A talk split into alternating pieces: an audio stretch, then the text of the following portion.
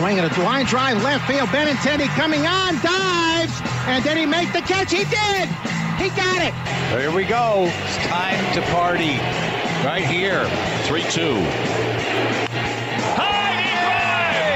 crushed it! It's a grand slam! Swing and a miss. Strike three. It's over.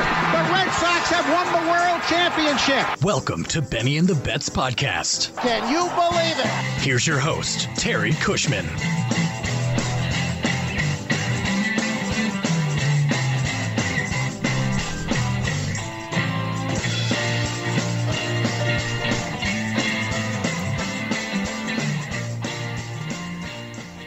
Good evening, everyone, and welcome to another episode of the Benny and the Bets podcast.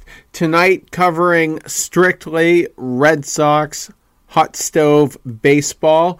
We're going to be talking about a list of possible free agent targets, uh, 10 players exactly, and we're going to hash out our thoughts on that. Still on manager watch. Uh, nobody has been hired yet. The three names that are apparently still in the hunt Alex Cora, Sam Fuld, and Don Kelly. We will do a show on that whenever it uh, happens to be announced tomorrow, perhaps over the weekend.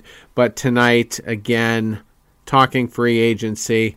With me tonight is Charlie Smith, Andrew Dwan. How are you guys? going on? Hey, man. I'm doing good, man. There's a lot of Charlie's got a lot of pep tonight. yeah, Uh, it's yeah. more energy than I was ready to bring in. Step it up. As as we say up here in New England, we got a lot of fire. Fire. All right, so um, basically, not a whole lot going on right now with free agency. Uh, we know JD Martinez has opted in. Possible Dustin Pedroia retirement news coming up, which could possibly impact the uh, payroll situation, but. Um, and then some minor moves, you know, players getting outrighted and whatnot. But am I missing anything, Andrew? No, I don't think we've really had anything other than Tapia getting cleaned by the Mariners, but uh, that is about it. The Red Sox have outrighted a bunch of guys that, you know, you're not even going to notice they outrighted. and they're going to have a few more moves because they'll have to move some guys uh, just to get some people onto the 40 man roster that they acquired at the trade deadline so they're protected from the Rule 5 draft, which is coming up sometime in December, I believe. So, other than that, uh, slow, slow cycle uh, in the world of Major League Baseball, which is to be expected with the just the uncertainty that's going around with how much teams have to spend. And let's be honest, it wouldn't be the first time that uh, MLB owners really kind of talked to each other and figured out how to suppress the market, even if there is money that they're hiding. Yeah, it's and then factor in the CBA, you know, how all Yep. this may affect that. And uh, I just had one other thought slip my mind. Um, oh, Big uh, qualifying offers go out, but that doesn't really. I guess it does pertain to the Red Sox a little bit. Not that they had anyone that they offered to; it would only been Bradley, and that would have been absurd. But some some of their targets were given the qualifying offer of around eighteen million dollars, and obviously that requires a draft pick, uh, some international money, and uh, it's kind of a hefty hefty fee to pay for signing a guy to a very large contract. Yeah, and we were talking privately earlier via DM, and hopefully, uh, you know, that will get nixed uh, from the the next CBA, and uh, the the market won't be quite as constricted, uh, you know, in pursuit of big players because it it hurts everybody. You know, it hurts the player, hurts the teams, and uh, so It really does. Yeah, and And it's just not exciting. You know, you have these guys that sit around till June until after the draft, so the draft pick no longer sticks.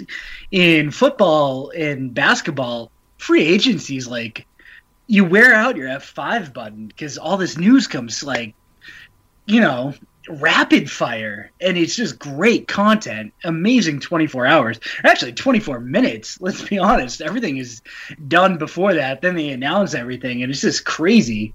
And baseball it's just like it's like watching sloths do business.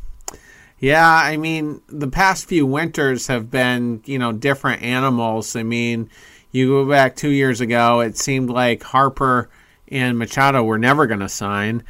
And because, you know, the market was Yep. so slow. But then last winter, you had uh, Gerrit Cole come off the board pretty early. And that was actually what I was going to bring up a minute ago the GM meetings and the winter meetings, which is where a lot of the action tends to be, you know, when the market's semi normal.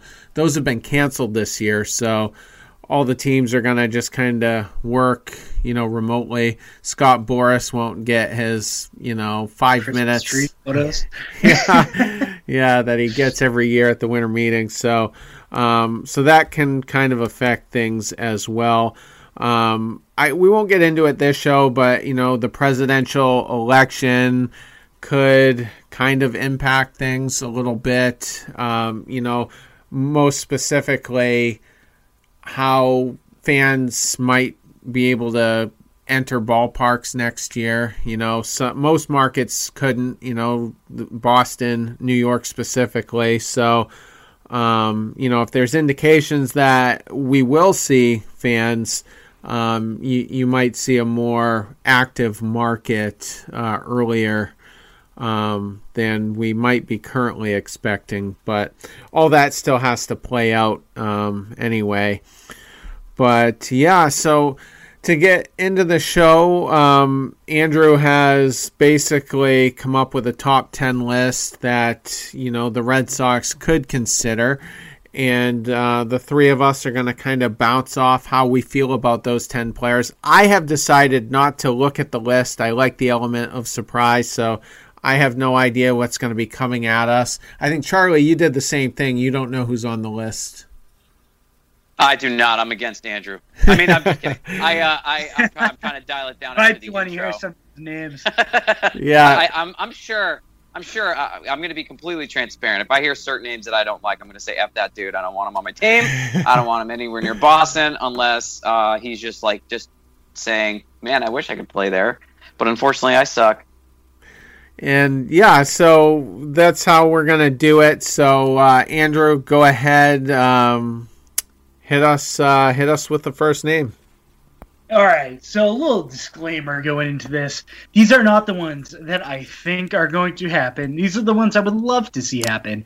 Some are actually very reasonable, some of them are a little more far fetched and would require a few other things to happen in order for these to take place.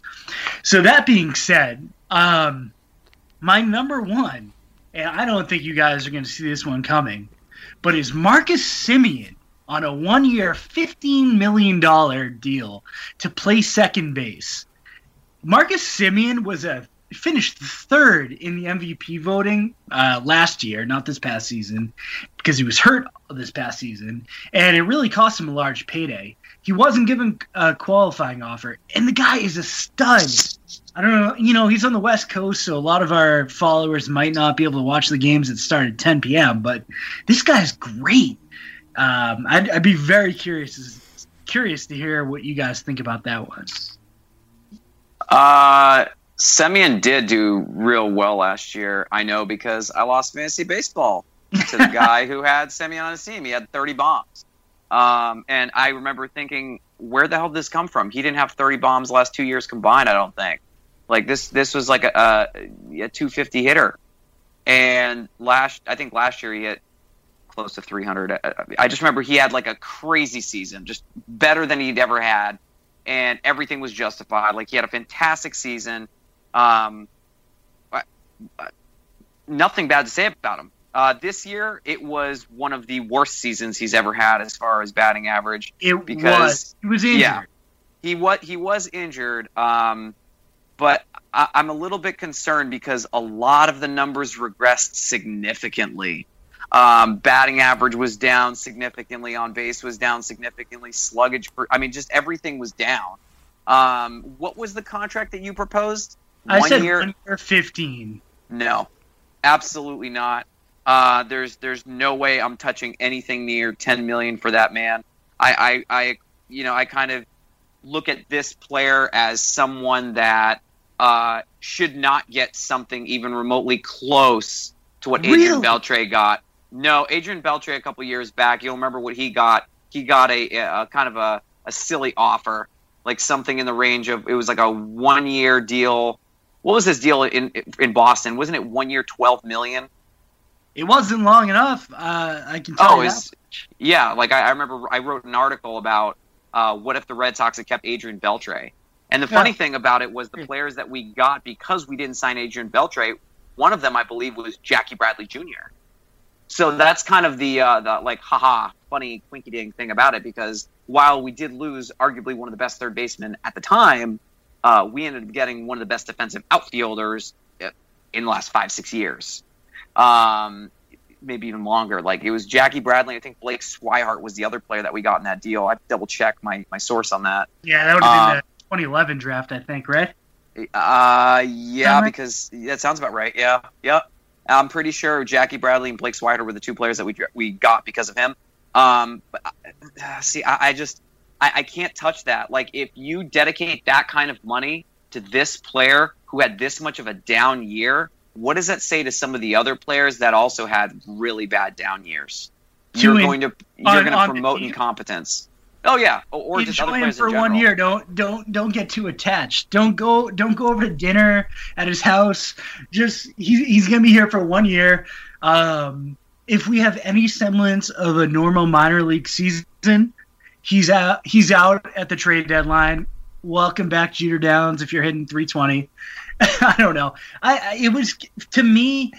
I I actually didn't have him on this list, and I was like, holy crap, they didn't give him a qualifying offer. Like he was after Chapman, he was the heart of the A's.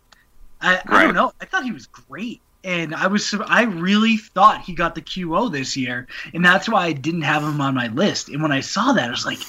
You know, could he play in a big market for one year, build up his brand and his reputation, and then walk? And it's mutually beneficial to both parties. I just I can't justify them spending that kind of money on on that position. Okay, no, It's- I get it. You know that that's just me. I wouldn't I wouldn't give them. I mean, could you could you sell me on maybe? I'm like cracking my knuckles in like like panic uh, over 15 million for this player. No, Um, no, not Joe Panic. We're going Marcus Semien here. Ah, yeah, right. Uh, I I um I don't know. I, I couldn't I couldn't offer more than nine or ten for this guy. Wow. I can't do it. I Nope. really he's gonna get in the mid teens. I yeah, do. I, me personally, I just can't do it because you've had one good year, one good year, one. Is that true? Eh, All right, he, I got ha- he hasn't had. I mean, look at his numbers. He strikes out a lot. We, he does. That's his thing. He strikes out a lot. He had one year where he had 100 plus runs, and that was last year. Before that, he never hit 90 any other season, and he's had only a couple seasons where he's played every game, if not every, you know, if not all, all season long. But I just I can't justify spending that kind of, of money on someone that I mean, it's like Mark Bellhorn. oh, You know, he strikes out a lot. He's going to get 15, 20 home runs. Yeah, you could put him at the head of the lineup, but 15 million a year? I mean, I'm sure there's a team dumb just enough to one pay year, him that. one year, and that's No. the reason why it's so high. Nah. It's No. a make right bet on yourself, a little bit inflated of a deal. Um, take I'm our make- money, we have to spend it, and we're Nah. still getting to the tax deal. Nah, man, I'm going to make like Russell Wilson in that Super Bowl final. You should pass. Okay. Yeah, that that that's that's me throwing shade at Russell Wilson for for you know passing when he should have run the ball with uh what's his name Marshawn Lynch. Anyways, I'm shutting up now. Next, Terry. Uh, well, I guess for starters, I'm willing to overpay for anyone on a one year deal, you know, if we have the flexibility to do it. And we do have the flexibility to do it because the, the penalties got reset this past year. Now, second base with the Red Sox, we have depth, but not like top talent depth. You know, you you could put Chavis there. Um, not really sure, really, after Chavis because Peraza is gone. He's with the Mets It's now. Christian Zue. Arroyo, Oh, actually, Christian Arroyo. I forgot don't- about him. I'm not confident that Chavis is going to be on the team. I'm just going to say that right now. Like he'll be optioned. More than I just he does have one more option, and I don't think I think at least one more option, and I just don't think he fits in the team's plans. I don't think that your right side of the infield could potentially strike out 400 times. Well, okay. W- what about outfield depth, though? You don't think Chavis would stay to kind of fill that role? Well, so outfield is a very um, unclear situation right now, and that, that that's what I kind of realized. I was like trying to put my, this list together, and I'm like, Jesus, you can't move Benintendi to center field. I mean, the guy has a worse arm than like Johnny Damon, and he he doesn't have the range, so he's stuck in left field, and you have to let him play this year. There's no option not to and there's not there's no good right fielders out there, so it's not like you move Verdugo over to center, and you're not putting Chavis in right or Benintendi for that matter. I I don't know. I, I the outfield was a very hard thing for me to put together on this, so I I I really don't think that Chavis is in the team's plans next year uh, as a utility guy or a regular. So does he get? Well, the non-tender deadline's probably passed.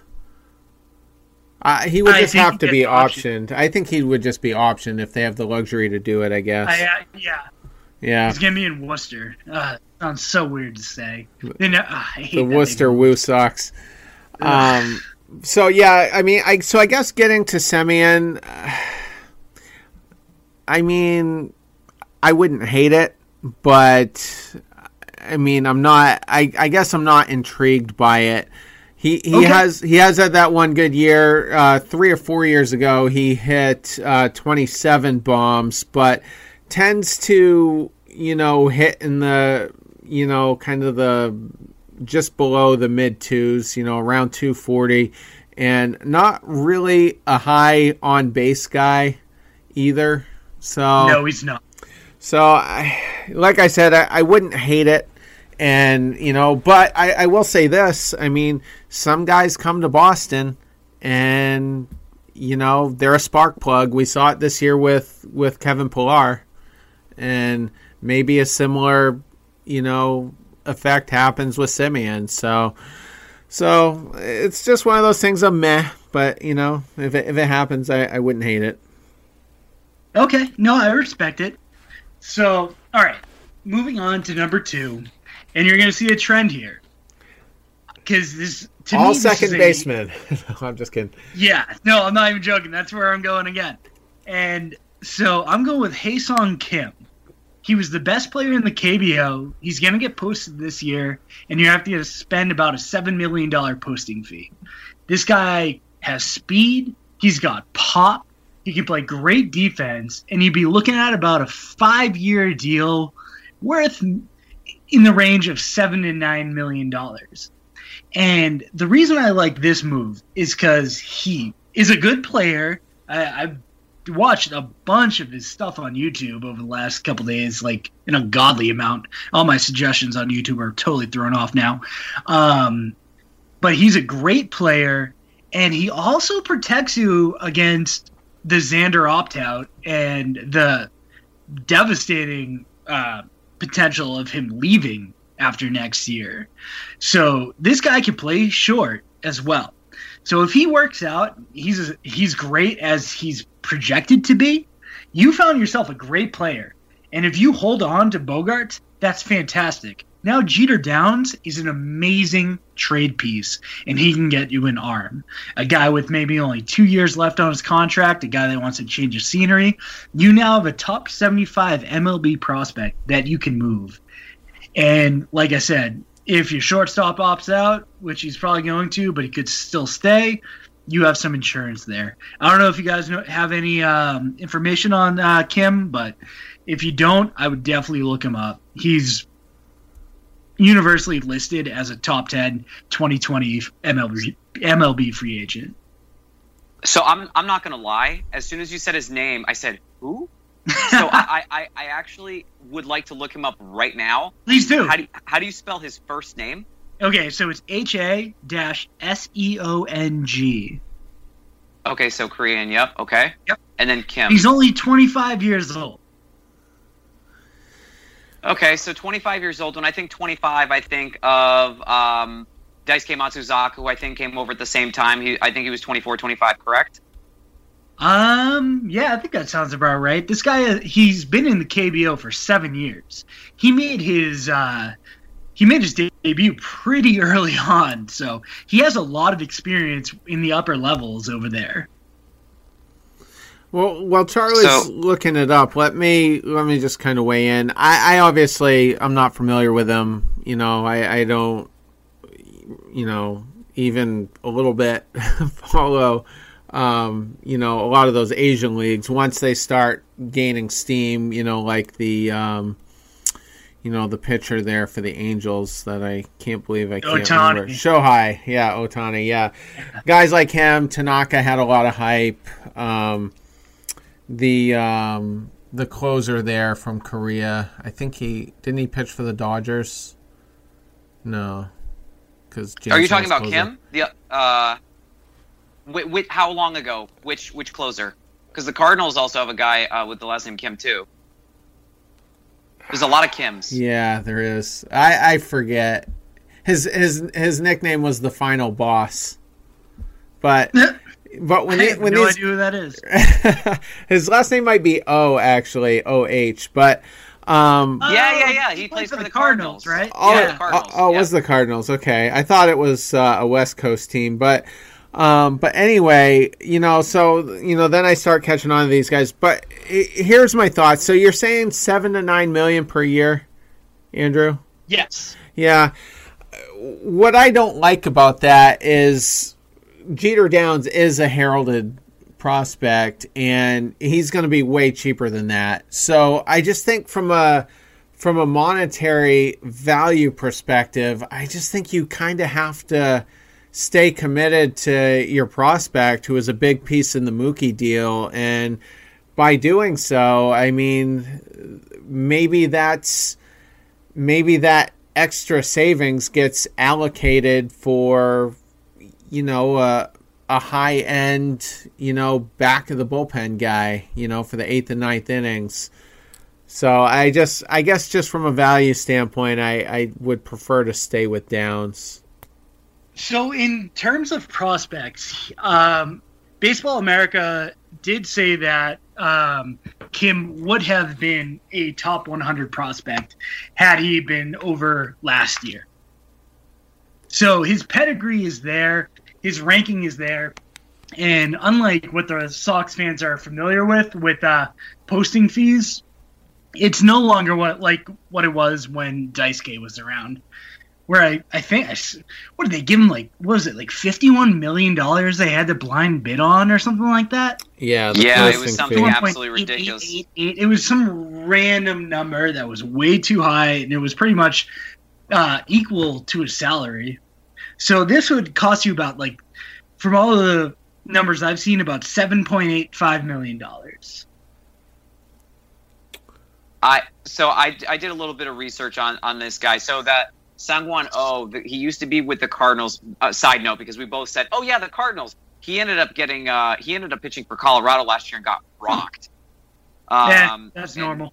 yeah, you know, like that's like par for the course. Um, he didn't even pitch this year. Like he, he didn't pitch in 2020. But O was 38 years old because he was one of those guys Oh. that started his career off really, really late. Yeah. Um, this guy looks fun, but I mean, you're catching him at the prime of his career, possibly in the Korean Baseball League.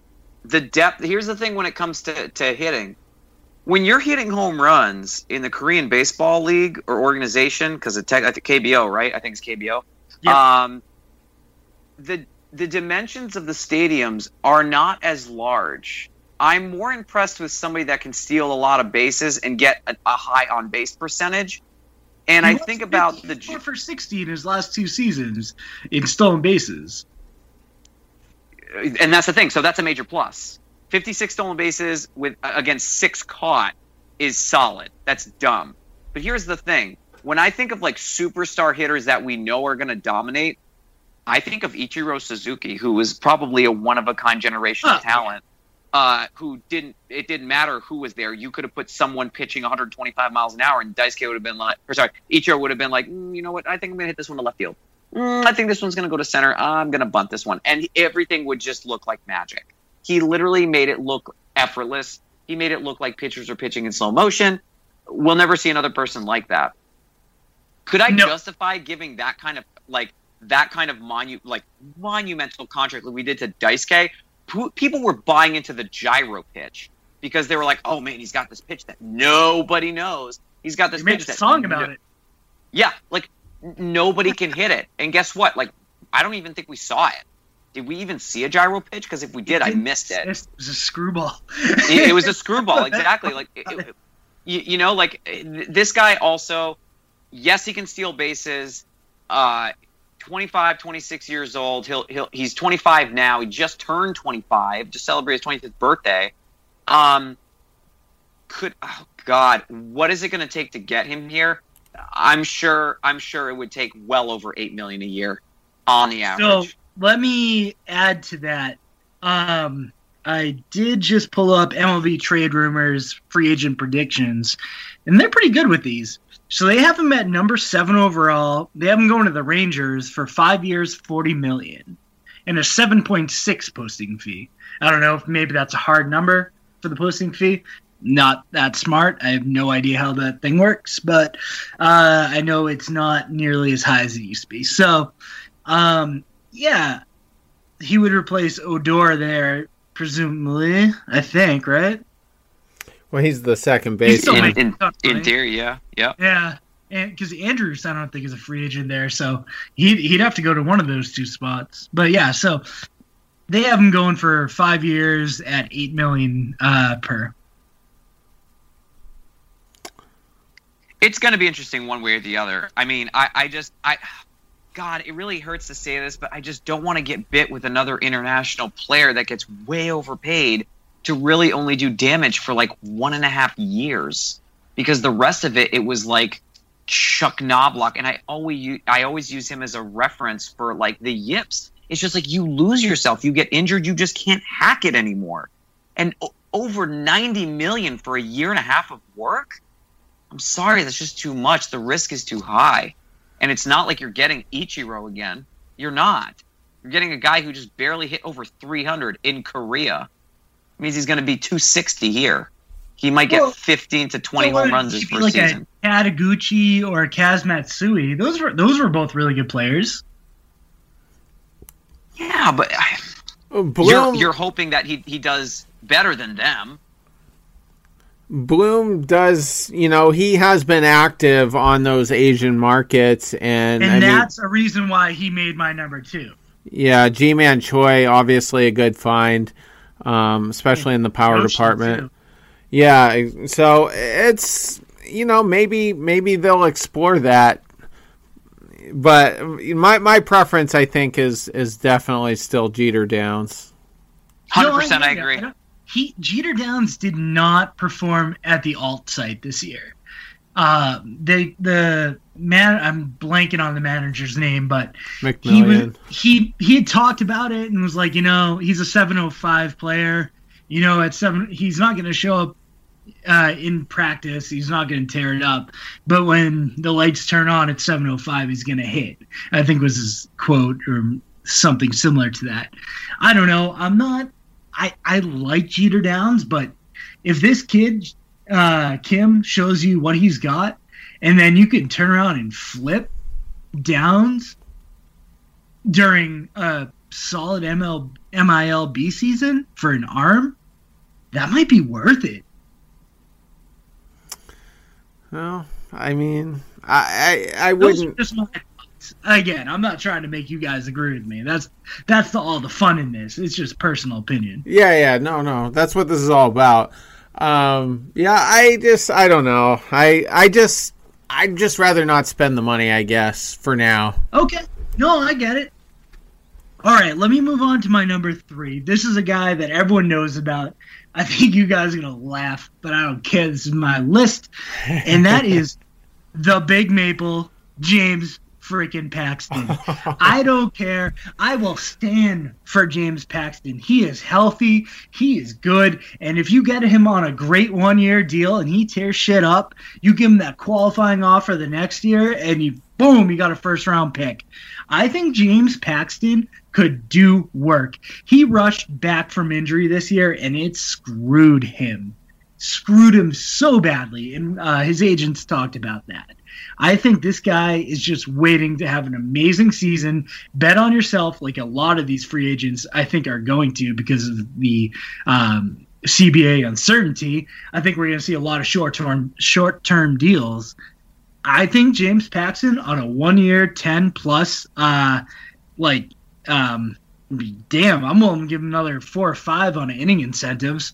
I think this would be an amazing move by Bloom, and think how pissed the the Yankees fans would be. Let me be the first to say this. I was I was like, oh my god, he's gonna say it, he's gonna say it, he's gonna say, it. I'm gonna cut him off, I'm gonna cut him off, and then he said James, and I said, nope, I'm gonna let him finish. There is absolutely no doubt in my mind, Andrew. I've always thought you were a good man, but I always was wondering if I was going to have some shred of proof to see if somebody was going to come onto the show high as a kite. I want to know who your dealer is and how much he's charging you to give you the shit that you're actually toking. There's absolutely no way in France that I'm letting someone who allowed three runs a game each start this year hurt any money. Hurt, okay. Fixed. I don't give a damn. His ERA was over six and a half. The guy Hey. is like I live in Denver, so I have like a thousand available dispensaries. Me, I like to drink. It explains like- so much now. No, I, I'm more of a craft beer guy. But I'm telling you, this guy, I mark it down. Let's have a beer bet. We'll send someone a 12, uh, 12 pack or something. I think James Paxton is going to have an absurd year. I think he's going to sign a one year deal with a uh, mutual option that he's going to decline because he's going to kill it. I think he is going to do great. Let's, as Red Sox fans, not forget how mad we were when the Yankees traded for him. We're like, well, shit, that sucks. And you know they gave up some good players for him. Wait, wait, wait, wait, wait, wait, wait a minute. Hold on. This is two years ago. Yeah, and This is two years ago when he struck out 200 guys in like 150 innings, and everyone was like, "Oh my god, look what happens when he can stay healthy. Let's see what he does in a big market team." And Yeah. he did great. He did great for a year. His numbers, That's all Right. I'm asking for. right? But the following year, if you can't stay healthy, you can't stay consistent. You've been healthy for a year, two years in your career. Ah, I remember when he started, I graduated college and I said, wow, I have a better chance of like getting married more times in this year than James Paxton has of starting a game. Like that's how consistent he was at starting. He was always injured. You were guaranteed to miss 15 starts with with James Paxton. Yes, he has talent. Yes, his his home run numbers were low before he came to New York because I think he was he never used to give up home runs. And then he came he came to New York and he gave up like 30. It was it was disgusting. And, and I don't I don't understand like what the he hell gave up just- 23. Let's relax. 20 what did he give up the year before? Yankee Stadium is not that bad. I mean, fair, fair, fair. I will give you that. I will give you that. But I can't justify three earned runs, five starts in a row. Maybe, maybe Officer James Paxton, because that mustache needs to go. Uh, Officer Paxton, maybe the hill has just, he's just crossed that hill. And maybe he's on the downwards of his most unillustrious career with What? has he even had a thousand strikeouts? Probably not. How many Uh, strikeouts does he have in his career? 829, but he could get it this year. Listen, all I'm saying is let him be someone else's problem next year. Give me one year, give me 180 innings and a couple spot starts by Tanner Houck, and we are golden. Oh, I, I have a question because if, if, we're going to be talking about beer bets, we, we, you can ask Al how well the first one went for him. Uh, what what is what is your challenge for this? Because I mean, I'm I'm this double or nothing, Terry. I'm I'm going to be bringing a whole shitload of wine back. Uh, what what's the bet now on this one? All right, I say he goes over 160 innings with a sub four ERA.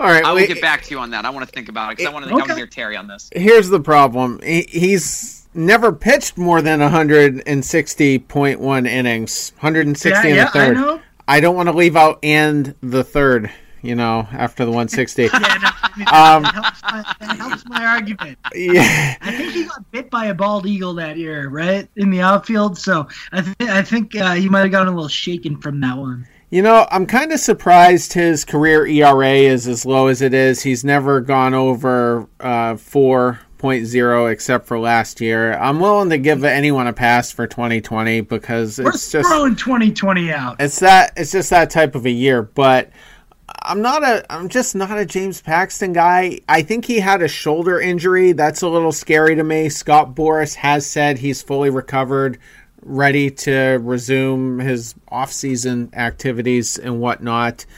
Um, but for a team that's trying to be competitive again next year, I'm just I'm not uh, I'm just there's a little bit of risk there.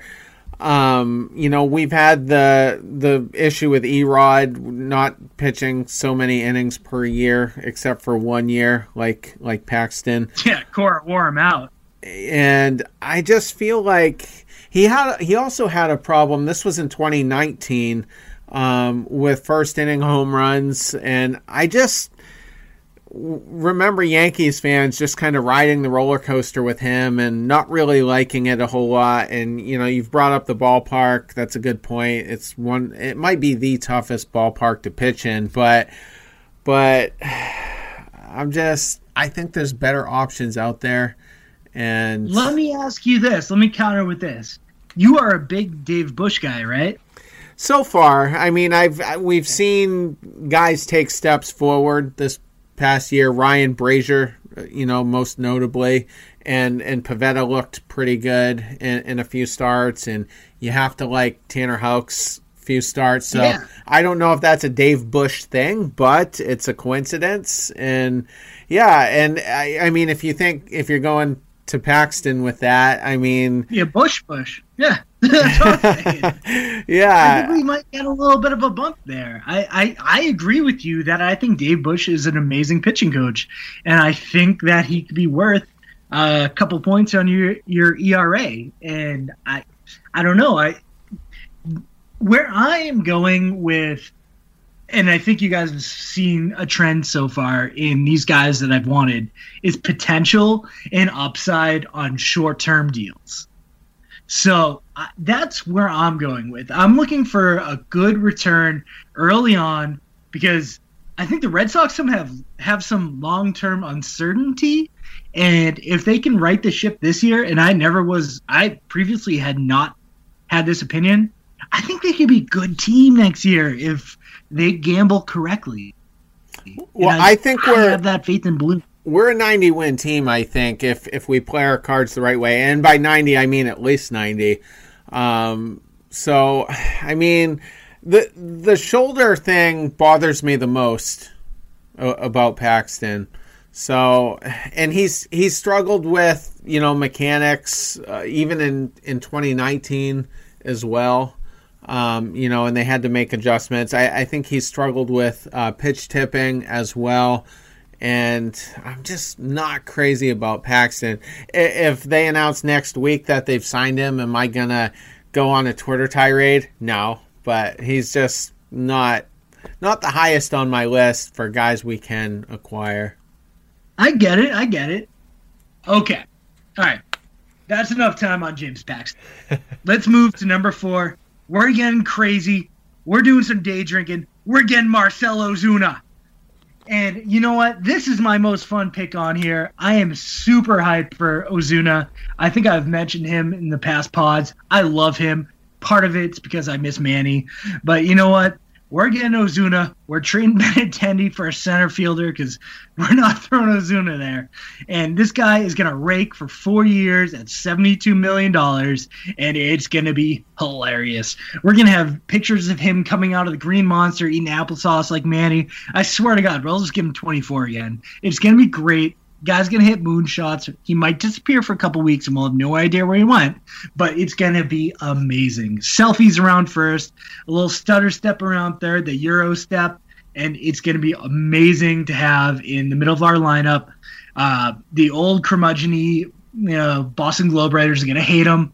So are like the seventy-year-old Sox fans, but I, I live for that. Charlie. I, I just realized I, I, just realized I was muted. I, I, I, started talking, saying yes, yes, yes. I accept. I accept. I say yes. I to thought the I gave you a heart attack. Um, no, no. I, I was totally saying yes to the dress. I mean yes to Marcell Ozuna. Uh, I am all for this. I think that he could just be what the Sox need. I think he could be fun. Um, I've never heard anything bad about him. He plays a position that'll be vacated by someone who forgot how to play the position. Yes, Andrew Benintendi, I'm talking about you. You forgot how to hit the ball too. It's just this is just a everybody wins type situation. Uh, what do you think the Red Sox would give him? Um, I think it would take at least seventy-two to seventy-five million dollars on a four-year deal. So last year he got I think eighteen or nineteen million because it was under the twenty it was under 20. He, he just signed a one year deal. And he's not eligible for the qualifying offer, so that's why uh, he was not extended that. Right. So, God, I think he's going to get three years, mm, probably 23 on the average. Um, I say you give him 369 with a fourth nice. year, three for 69. Uh, still under what some other people are going to be getting. Uh, we don't know what's going to happen. He's still 29. Uh, he'll be turning 30 this year, so maybe this is just what he needed. He's really only had one powerhouse year, and that was the last year um, in Miami. And he had two kind of, uh, I want to say, like kind of off years in St. Louis before kind of mm-hmm. re-clicking and finding himself. He had some injuries over, there, over in St. Louis, though, right? He did, but his batting average dropped from over 300 to like 230 or 240. Because I, I, remember I also got bit by Marcell Ozuna last year in fantasy in one of my leagues. Uh, oh, I've uh, always had him. The best was in 2017 when he won a Gold Glove somehow. I. That, oh no, he was fantastic that year. 2017, Miami was insane. That that was yeah, Miami was insane in 2017. He was one of the best players. Everyone was like, "Whoa, where the hell did this come from?" He like doubled his numbers. He was at like a 250 hitter, uh, and then all of a sudden now he's at like 330 or whatever. He had 35 or 36 homers, 130 RBIs. Like he literally went off the wall. And then the year that I had him also got bit. Like I seem to get the players at the wrong time in fantasy. Um, but I think three years, 23 million average, guarantee, give him a team player mutual option for 24 with like a five million dollar buyout. So you know, three years, seventy four million uh, after everything's said and done, and see what happens. Because if he ends up opting in, you give him just under what he, you know, you give him almost what, tw- almost what he would have made, twenty three, or I, you, I, you know, I'd be down. I, I think this is a, a, a really interesting, nice outside the box. I don't think you're smoking as much option. Terry. I would also be in favor of Ozuna. I think four years is a little much. I would I would prefer a two or three year deal. He didn't really have a market last winter, surprisingly, and then ended up with the Braves on a on a one year deal, which was amazing for the Braves because you know he fit their situation really well, and um, I think the Red Sox could get him on a two or three year deal, quite frankly. And when we traded Mookie, it, it's great to get Verdugo back, and he's going to be a spark plug, but he's a lefty. And I, I think this Red Sox lineup could really use a righty bat. You know, to go with, you know, oh, absolutely. Yeah, JD and, and Xander. And it just having a, another righty power bat just gives the, the lineup a lot better balance because we're lefty heavy with everything, not not just hitters but pitchers as well. You know, so um, we could definitely use a power bat to just hit moonshots over, you know, the monster in left field and so this is one that I would I would definitely be in favor for. The only slight concern I have with him, and it's not enough for me to not bring him in, um, is maybe some character issues. I mean, he's kind of made some dumb comments through the media. He he before he ended up in St. Louis, or maybe it was just after he ended up in St. Louis. He was like, "Yeah, thank God I'm not going to Oakland." you know, he didn't he didn't want to play there. So so hopefully we don't you know we don't have a, a, clubhouse issue with someone like him coming in, and that's another reason why I'm I'm more in favor of a um, shorter term deal. We got Hanley Ramirez on a four year deal, and four years isn't the end of the world, but it seemed like forever with with Hanley, and we were just kind of weathering the storm till finally the the four years was up. And he was shockingly DFA'd in like the month of May of the World Series year 2018 so um, so for a guy like him I, I would take advantage of the fact that he, he has had a tough market the last couple of years and and I would try to get him for just two or three. But I would love to do a shorter term. I just don't know with his age if he'd accept that that that's the only reason I was going up to four. Um, yeah, I don't. I just don't know what he would do. I I feel like he'd hold firm on that with maybe demanding a three plus one with a player option. That's that's my only thought. I, I would love to get him on a two or three year deal. Ideally three because after uh, JD's contract finally runs out, because I think we could probably put the kibosh on him uh, ever opting out. So we have JD for two more, and then you move Ozuna to DH when JD, you know, goes behind the barn. Yeah, I mean, if you have the luxury of playing the waiting game, you know, if his market isn't hot, you know, you could probably take advantage of that. But at the same time, I don't think you're going to see two teams getting into a bidding war over him necessarily. Agreed. Um, and with the NL not getting the DH this year, that really screws him. He might be the most affected player outside of Nelson Cruz. That uh, those shocked two guys me. Are pretty screwed. I, I couldn't. I thought it was a given they were going to have the DH. Too. Yeah, I was pretty stunned. It's jobs. It's 15 jobs. Why would you want to take that away? Right. I, I just don't get it. Yeah. Okay. So moving on. All right, we're gonna bring us a little bit back to a little bit back to earth. This one's not so sexy, but it's realistic, and I think it could really help them out, especially if this guy comes through. I'm looking at Jose Quintana on a two-year, $15 million deal. I think he gives you an inning eater. Um, I think he's got some good stuff. Again, with the Dave Bush push, the patent pending on that one. Um, I think he could be a really good three-four guy for you uh, with the hopes of later on the summer, your one two, God willing, being Erod and Sale. I think Quintana could be a really good player for you. So that is a more realistic viewpoint uh, player for me, and um, yeah, that I, w- I would love to see him here. Charlie. Um. Oh man, did he even pitch this year? I don't even remember him pitching. Did he opt out? Did he opt out? I don't know. I don't think he did. No, he. I, well, he appeared in four games, so I, I don't know if there was an injury there. Um, four point five zero ERA. I'm going to be completely honest. I don't remember him doing anything this year, uh, and he's not young. He's in his 30s now. He's been pitching for almost 10 years. Yeah, he's 31. He's going to be 32 going into the season. Yep. So I mean, I, am pretty well familiar. You know, he's he's pitched with Chicago, the Chicago's. He's pitched with the Chicago's. He went from uh, the the White Sox to the Cubbies. I remember he's only had for a lot of stuff.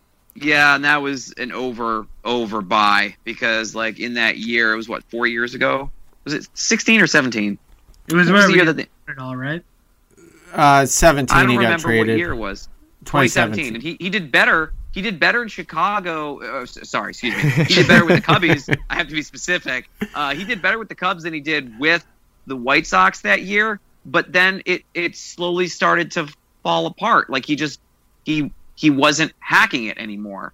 And I don't know if it was losing zip on his pitches and whatnot, but he's a, a good three four guy. I agree Yep. with that sentiment. Um, I can't see him ever being a top of the line rotation guy. He was as a member of the White Sox. I don't know how. Uh, like right next to Chris Sale, which is laughable to compare the two. What was your proposed contract? Two years, fifteen total. So seven and a half, eight million a year potentially, fifteen or sixteen. And that's a pretty good rate for a number. I'll do that. I'll, I'll buy that. I'll buy two years, fifteen million. No, no, uh, no option after that. No, No, no, you're, you're just a filler. no, no, God no. I'll buy that. Two years, fifteen and a half million. I'll, I'll, I'll split the difference between fifteen and sixteen. I'll say yes to that. Um, I, he could be an innings eater if he can somehow muster up the strength to get back up to 200 innings. He used to be able to do that. Um, I don't think he's been able to do that for quite some time. But I remember when he came into the league, they said he was good for two hundo, and that's what he used to be able to do as a member Yep. of the White Sox when he joined the Cubs. I don't, I don't, I really don't think he did that. I don't think he came close. So um, this year, obviously, no chance. If he only had what four games, so maybe 12 innings, 15 innings, like if that. Um, uh, two years, 15 and a half million. Fine third third starter salary right there. And considering we're not expecting you to to be Chris Sale in the three slot, uh, I think that's fine. And even more, even better, more better, more better, uh, better if he was in the in the four spot. But two or one, forget it. Uh, he'd be No, fantastic in the five hole. Zero But three hole, expectations. 15 and a half million. I'll say yes. Cool. Yep, I, I'm, I'm down. If you could guarantee me right now that James Paxton would be healthier, I would rather go. I would go that option. If if Paxton was going to be healthy, I, I'd I'd go there. I mean, Quintana, he's had an ERA north of four for four seasons in a row, and a couple of those well north of four. Um, you, you're getting, you know, you guys say an innings eater, you know, a Rick Porcello esque guy. Um, he's a lefty. I just, I'm not crazy on on Quintana. I, I have seen his name get get mentioned, so you know, maybe I'm in the minority here, but it, it's a deep enough market this winter for middle of the rotation guys. So I just he's he's just I don't know, not high on him. No, I get it. Quinton, he for me, he was one of those guys where I think in any other year you might have been looking at about twelve mil, twelve or thirteen.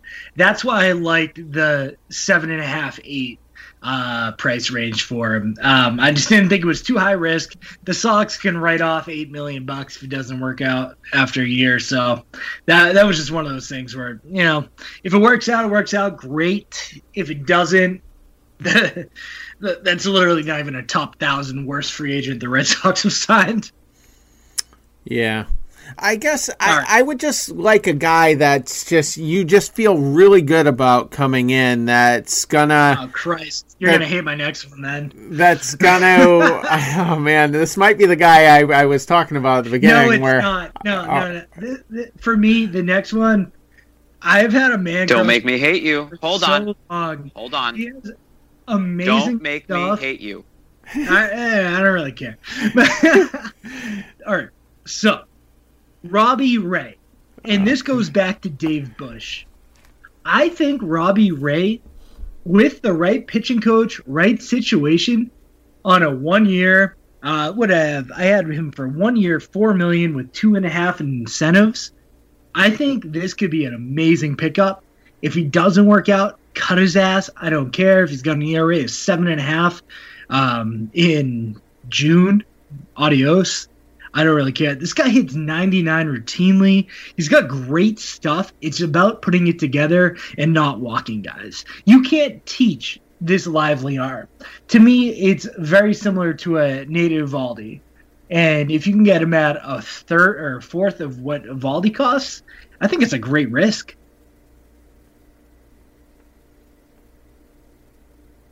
You know, I I always liked Robbie Ray, and he was someone that didn't he didn't bite me this year in fantasy because I ended up keeping him. But the past couple of years, guy was good for 200 strikeouts. Like he was always he was always striking everybody out.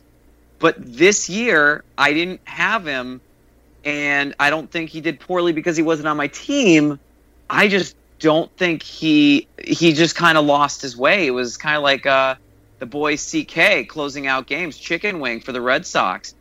Craig Kimbrel just kind of lost his way and, and you know kind of needed to refine himself in a in a different team. Um, I would love to see Robbie Ray pitch in Boston. I would I would I would welcome that opportunity because you know you're going to have a nine or ten uh, K nine ratio there. Yeah. He's going to get a lot of strikeouts. Not going to give up a lot of home runs. At least I hope not. Um, my hope is that he can keep the runs down, home, home runs down. Um, nervous about it being another lefty.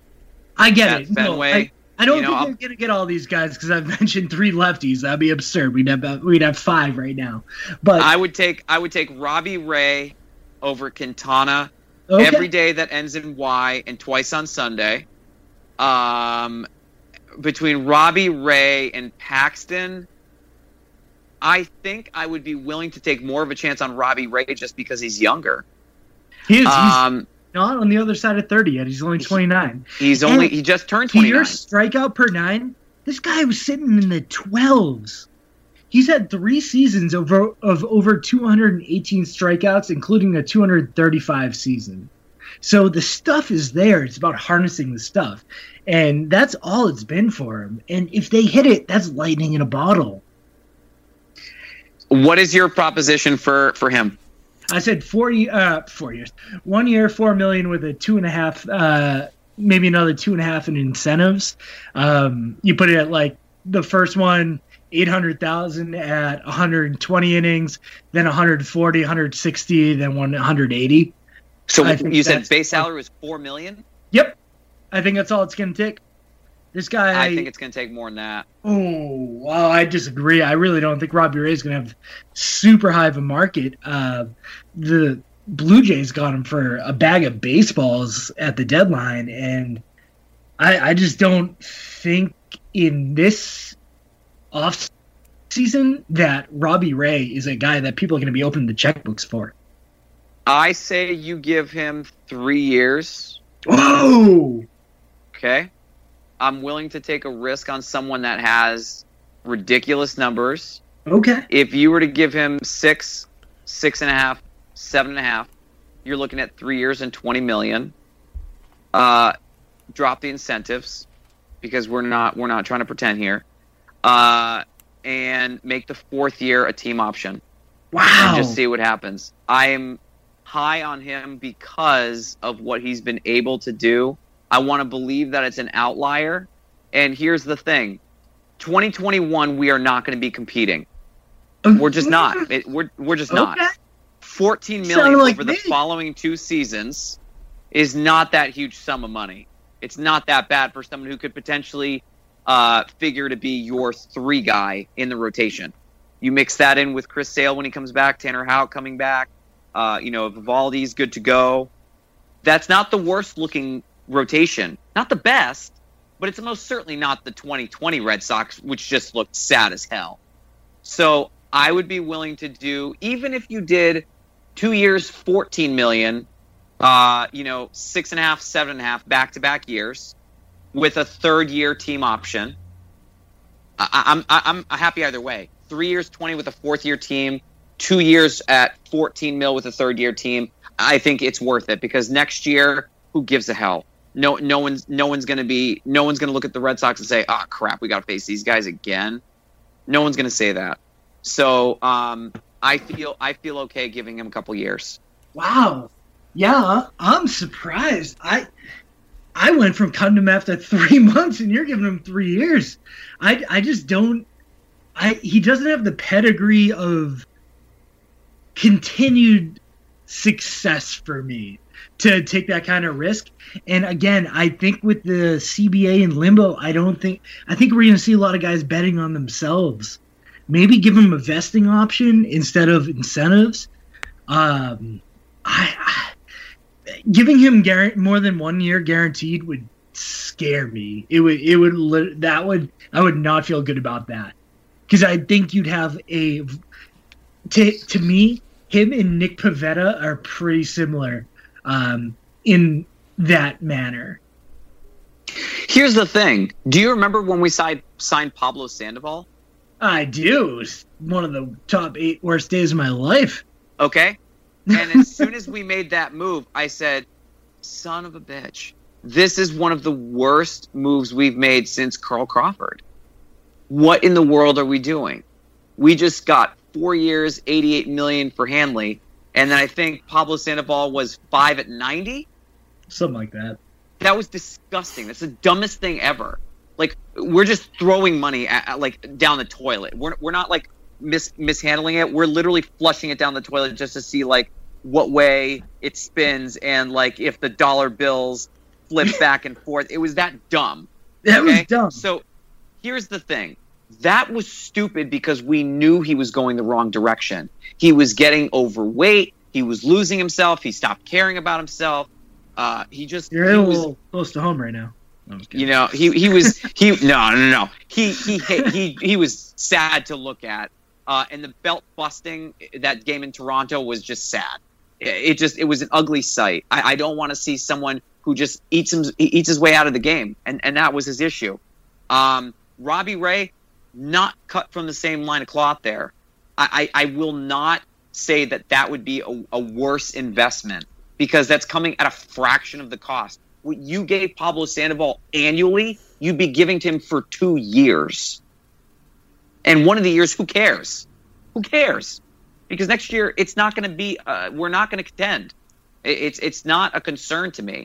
And if Robbie Ray can right the wrong and turn into 160, 170 innings with 200 plus strikeouts, uh, okay. So you have Chris Sale, 200 plus strikeouts, maybe three.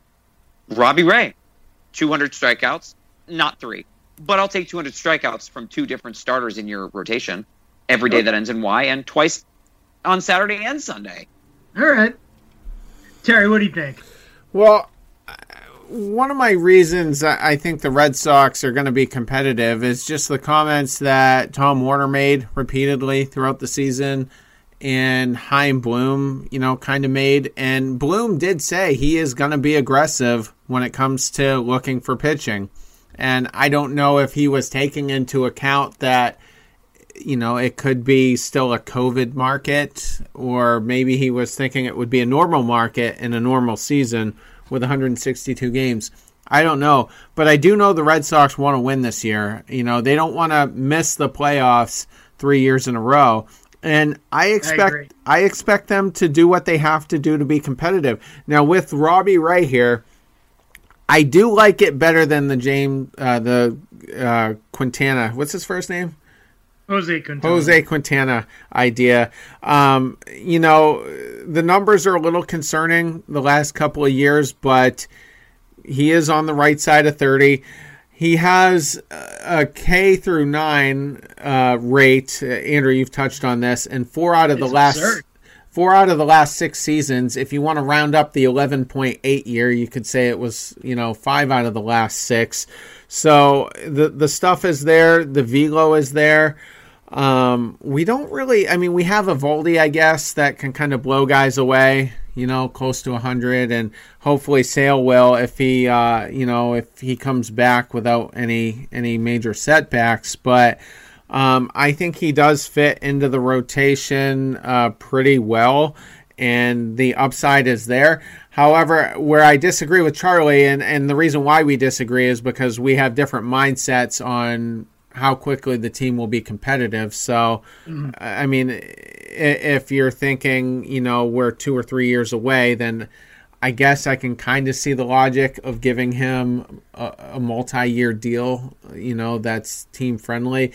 But I'm only a one-year deal guy, and there's a lot of question marks here. I mean, is E-Rod gonna bounce back from the COVID uh, issues he had? That that's just one thing you're worried about with E-Rod, and then is he gonna be the relatively consistent guy that we saw in 2019? um, you know, who can go on a nice four, five, six game run. Is he going to stay healthy? And then you've got health concerns with with Eovaldi as well, and and he can lose his mind at times and just get absolutely rocked. Uh, Pivetta's a wild card, so you don't want to have too many wild cards in your rotation. I'm willing to do it this one year because you know I do have confidence, you know, in in the pitching program, and um, I, I do like him better than Quintana. Okay, so this one, my next one's going to tie into us kind of both thinking that the Sox are looking to compete next year. And this is a guy that I thought should already be on the team. Uh, I was actually a little disappointed that he's not right now, and that is Brad Hand. That was absurd that Cleveland, the cheapest team in the league outside the Marlins, cut him loose for only ten, uh, $10 million option. Are you kidding me? And then he went unclaimed on waivers, which blew my mind. I thought the Red Sox were a million percent going to sign, uh, pick that up. And then, I mean, he's your closer, or he's a damn good trade deadline uh, piece right there.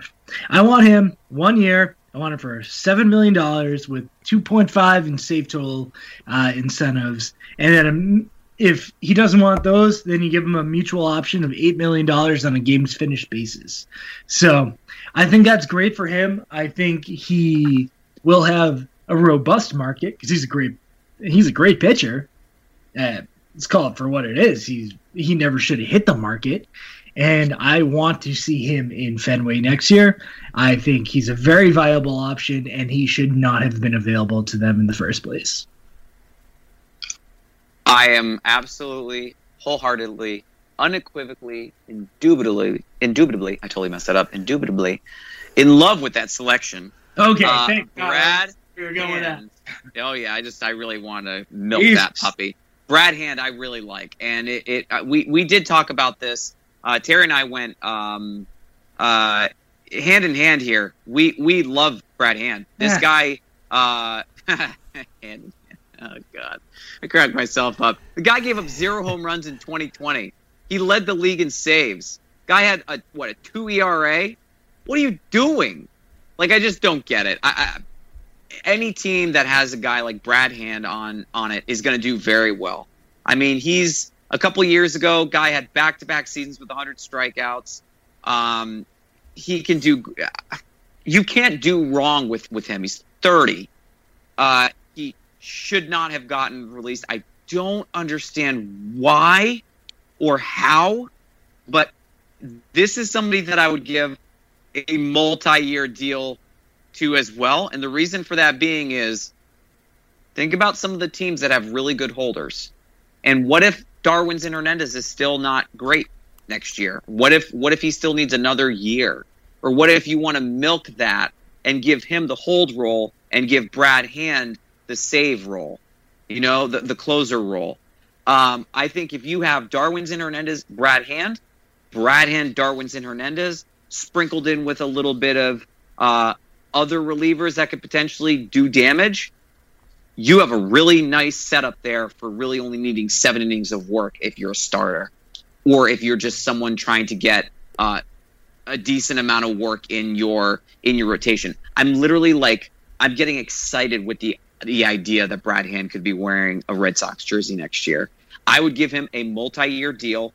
You you offered him 7.5 for one Yep, year. with incentives to get him to 10.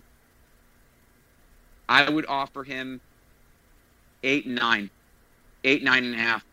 Uh, give him two years, fully guaranteed. Uh, he he makes seventeen and a half million. Um, do you throw a, a player slash team option in there? Well, that's May- why I, said I wanted to give him the the option to make his contract back from this year that he should have been making if Cleveland wasn't cheap. So that's the 10 million. And Yep. then on a games finished basis, uh, I wanted to give him an eight million dollar vesting option. So eighteen. So eight and eight. Okay, okay. Um, I I could get down with that, except I don't want to see Brad Hand pitch for another team in in two years. in three years. In three, I- I want- I- that's I just too long stay- for me for a reliever. I don't like giving relievers more than two years. I think these guys are volatile.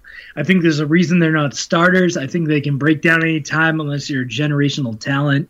Um, I just, I would, I like keeping relievers to a two-year max. I these guys, they, you know, they flip over like nobody's business. There's always a few guys available each year. I, I see what you're saying.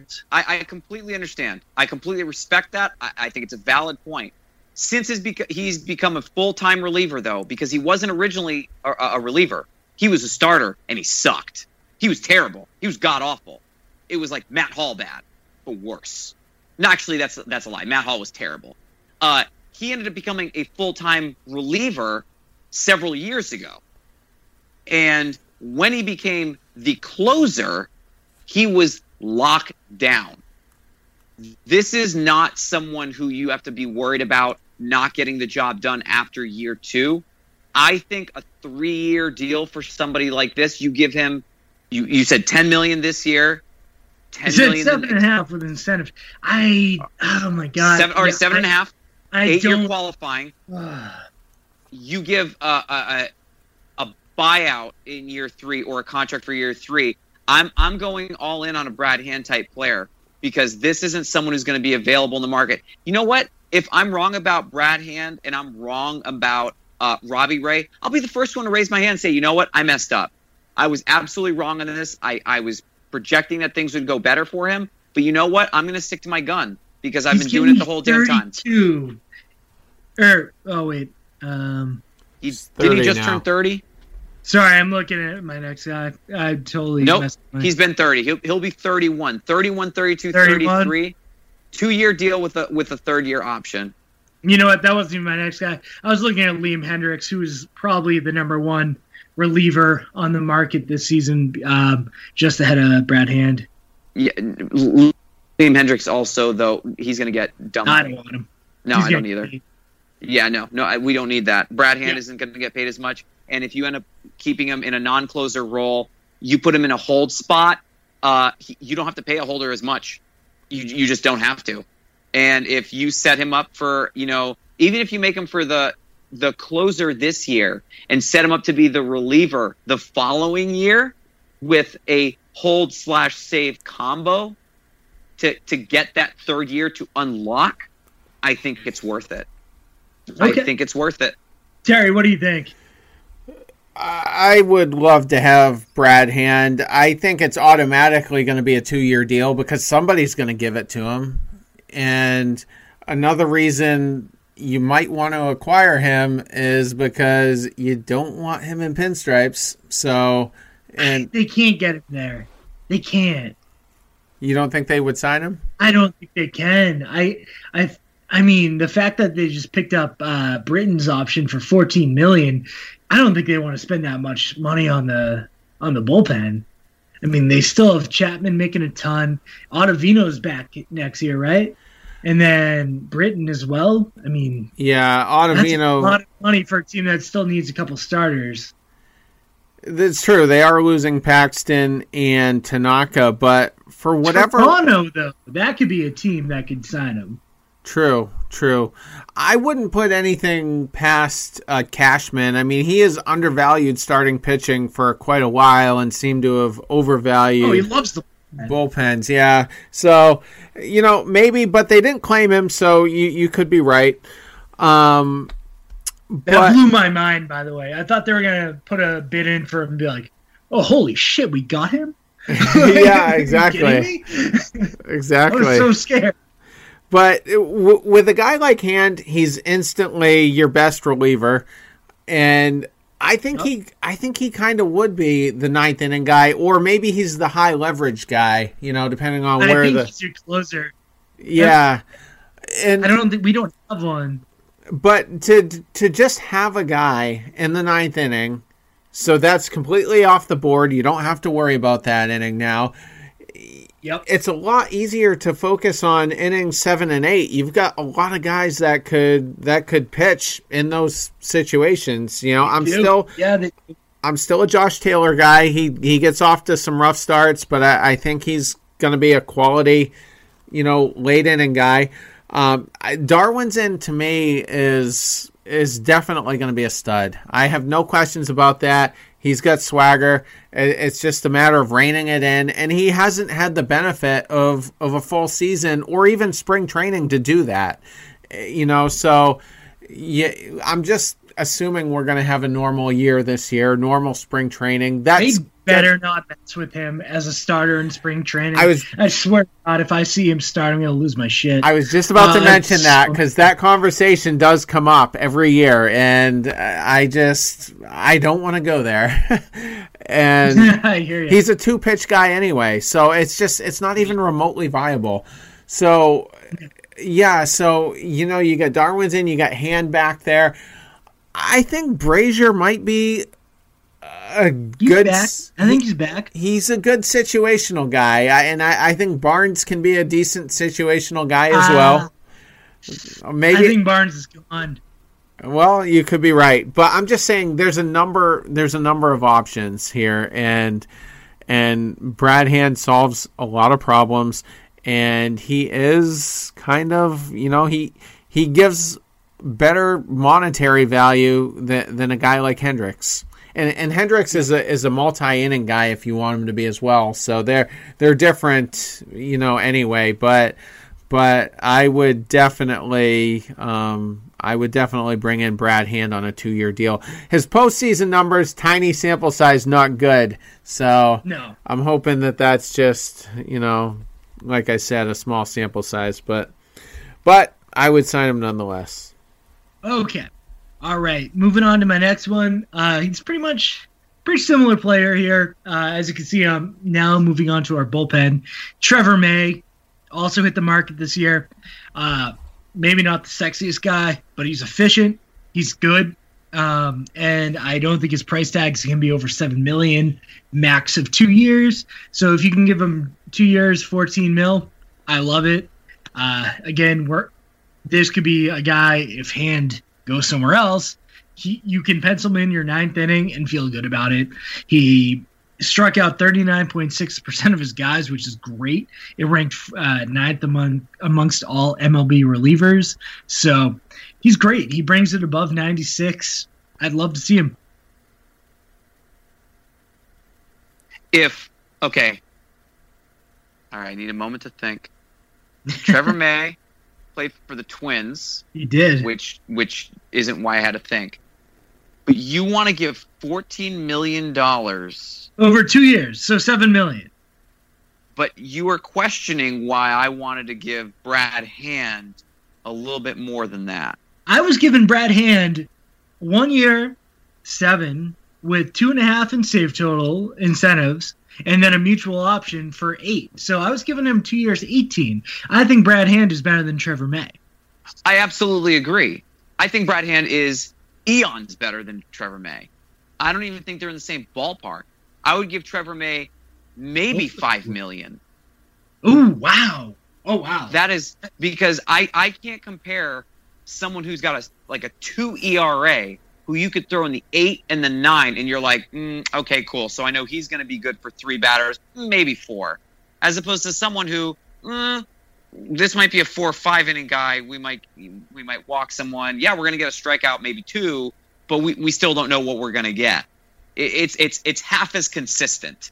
You know what you're getting with Brad Hand. This year and last year with with Trevor May, we've seen three completely different Trevor Mays in the last three seasons. Okay. I, I, will go if we're desperate here, two years, eleven million. That's not too far off. It's only a difference of one point five each year. I, I, I'm I'm going to shut up. I'm going to let Terry take this one because I know that we differ we differ on a lot of um like kind of contracts and things like that, and that's totally fair. I like I like variety, but I don't think Terry's going to go two years on this. I could be completely wrong.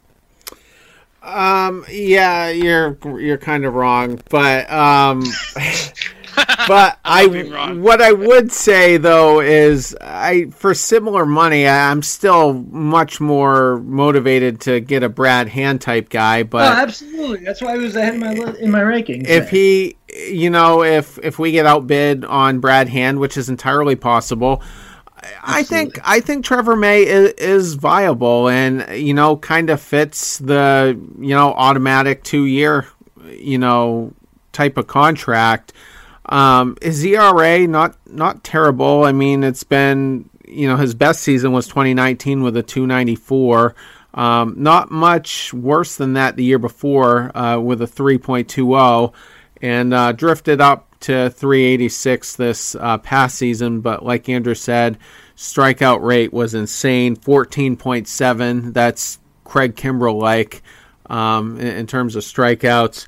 Um, yeah, I, I would. And you, if you factor in the Dave Bush effect, I mean, I could see him having a fantastic year, being a maybe a top five or six reliever, even. Um, you know, if they get them extremely dialed in. One thing I did forget to say um, when we were talking about Brad Hand is it's going to be interesting to see how Bloom does approach this market because he's never paid mm-hmm. anything you know no. for for you know a good reliever. They've always developed. And i don't think it's out of the realm that he might have that same mindset even in boston especially if he has a lot of faith in the pitching program. So he's never had the payroll to go after these types of relievers. So it's going to be interesting to see if he does it. But i I do like Trevor May, and he he missed uh, 2017 uh, due to Tommy John. So you know you're you're getting a, a rebuilt elbow here. That's yep. that's gonna hold up. So that I do like. That was another thing I love. I do like the post uh, TJ guys a couple years after. They usually get an uptick in velocity, and you know they should be good for several years. All right, we're going to move on to the next one, and this one's going to be quick if you guys don't hang up. And that is a one year deal, $4 million for Chris Archer. Oh, that wasn't uh, who I thought. Whatever. Reclamation project. It's one year. You let this guy go out, prove that he still has it. We're still talking about a guy that has a career ERA, which obviously is not a great stat, of below four. Uh, he had the thoracic syndrome or whatever that arm arm issue was. Um, but yeah, I think it's you get a guy that wants to pitch. I, I think you get a competitor. I think you get a one year deal. You move on after one year.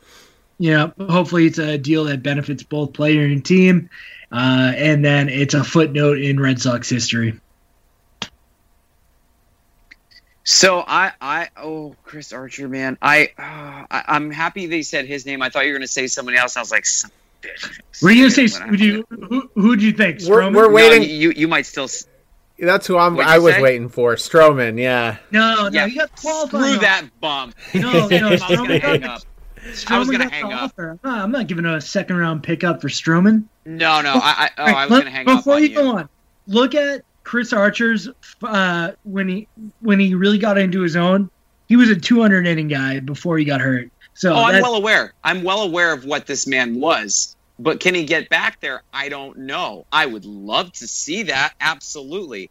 This is a guy who who was Tampa Bay baseball. This is like Chris Archer and uh, like David Price. Do you guys remember that?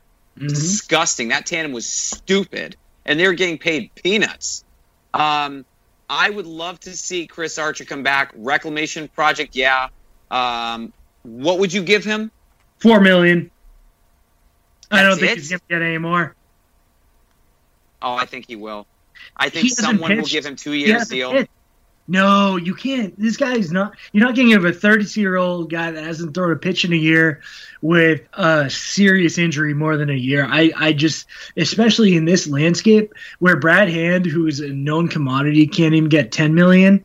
I really don't think that. I, I, I think this guy might sit on the market until like a week before the year.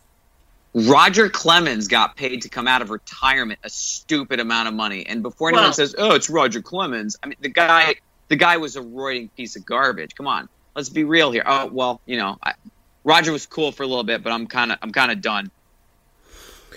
Can, can you guys hear me? Yeah. Yeah. Okay, cool. I just got an incoming call. I was like, nope. Uh, I would give him, I would give him a one year six million dollar or one year seven million dollar deal with an option to prove himself uh, if he does really well. Because here's the thing: if you see 2014 or 2015, I forget what year it was when he struck out like 240, 250 guys. Uh, it's it's been some time, but he pitched in the more dominant uh, hitter friendly um, league, not pitcher friendly league, and he dominated. And yes, he was only a kid, mid 20s. It didn't seem to matter though. No, he didn't win a ton of games, but he was an inning eater, struck out everything that walked. Um, yeah, if, if you can get one more year that, this is what I think in a perfect world. If you can get Chris Archer, Robbie Ray, Chris Sale, maybe Tanner Houck t- turns into that too. Three guys that can strike out 200 guys in a season. I'm sorry, but even if two of those three hit, you did fine. And we're going to have a much better season than we thought. Six and a half, seven million dollars for a guy that can strike out 200 guys and has done so, what, three, four, four, five times in his career? It, yes, please. I- I- Thank you. So I, I would be extremely scared to give him more than one year, but I would be more than happy to give him a 165 inning incentive. Uh, um, Sure, let's do that then. So Let's- if he let's- hits 165, then you get five million next year. That- I- I'm that's- totally- I'm totally down. willing to do for a 32 year old. How about this? How about you you blow him up? You you get it five million base sal with an option to make up to eight. Five hundred thousand increments for different measurables hit, innings So you're pitched talking and strikeouts. 160, 180. I, I, I mean, I'm fine with that because I don't think he's going to hit that high. I, I don't see this guy pitching more than 165 innings. Um, I think that next year is going to be a very weird year with uh, different kinds of arms. I think that you're going to need uh, a lot of people coming up to make spot starts, especially on this Red Sox team, because we don't know. You're you can't just pencil in E-Rod and Chris Sale. So I think we're going to be looking at about nine different regular starters for this for this team that you're going to see throughout the year. No, I'm not saying a nine man rotation. I'm saying nine guys that are probably going to get over 12 starts. I, I'm not an It Archer could- guy. What's that? I, I'm I'm not. I, I'm a hardcore no for Archer. Yeah, I know you would have been. he, he's probably my my least favorite of, of all the options, and I you're he's that which again is probably why he's further down your list. But exactly. um, but I mean he had a a five point one nine ERA in Pittsburgh, and no pressure Pittsburgh. They th- that was a season where they're ho- they they know they're not making the playoffs, and you know their GM got fired, and and all he had to do was give them trade value. Just pitch well in a low pressure situation and and he was terrible there and he's just not the guy who who could pitch in Boston. I think this would be a very tough market for him. Um, No, I get it. yeah, I just I there's it. there's this was a lottery ticket for me, yeah. and I don't think it's going to happen. I think he will sign that deal with someone, but it might not be Boston. We don't we don't have to spend that much time on Chris Archer. That would I just need to get one of those guys on here where I'm like, all right, I think that they're going to do a four million dollar gamble on someone. Fair enough. I think you guys might like my uh, my next option though. So staying in the ex uh, AL East guys, Jake Odorizzi, two years, twenty five million dollar with a thirteen million dollar vesting option if you hit three hundred and sixty innings uh, in the combined two seasons. I would love to see Jake Odorizzi on this team if they don't sign any of the uh, aforementioned guys that I brought up earlier. Who? who? Jake Odorizzi. No, no, no, no, no. What was the amount? Uh, two years, twenty five with the No, no what? Too high? no, as in hell no. As Oh. in absolute, absolute, effing, lutely not. Really? No way. What did he do this year? well, he got What killed. did he do in He- two of the last three years? Nothing. Jake Odorizzi? I mean, this year wasn't great. But the year before, he had a three and a half ERA, and he, he was an All Star. So we're gonna Giancarlo Stanton him. Uh, we're gonna we're gonna promote incompetence. You know my feelings on Giancarlo. Yeah, I'm just absolutely not. No, he had one. Okay, 2019, he did do well. He had 14, 15 wins, 16 wins. I mean, this is a guy that's going to get you a mid to high threes ERA, which is good for a dude that's used to the AL East and uh, that can eat innings for you. If he's no, I, Okay. I, mm, you're you're gonna give to be your what starter? Your four or five? Three, four.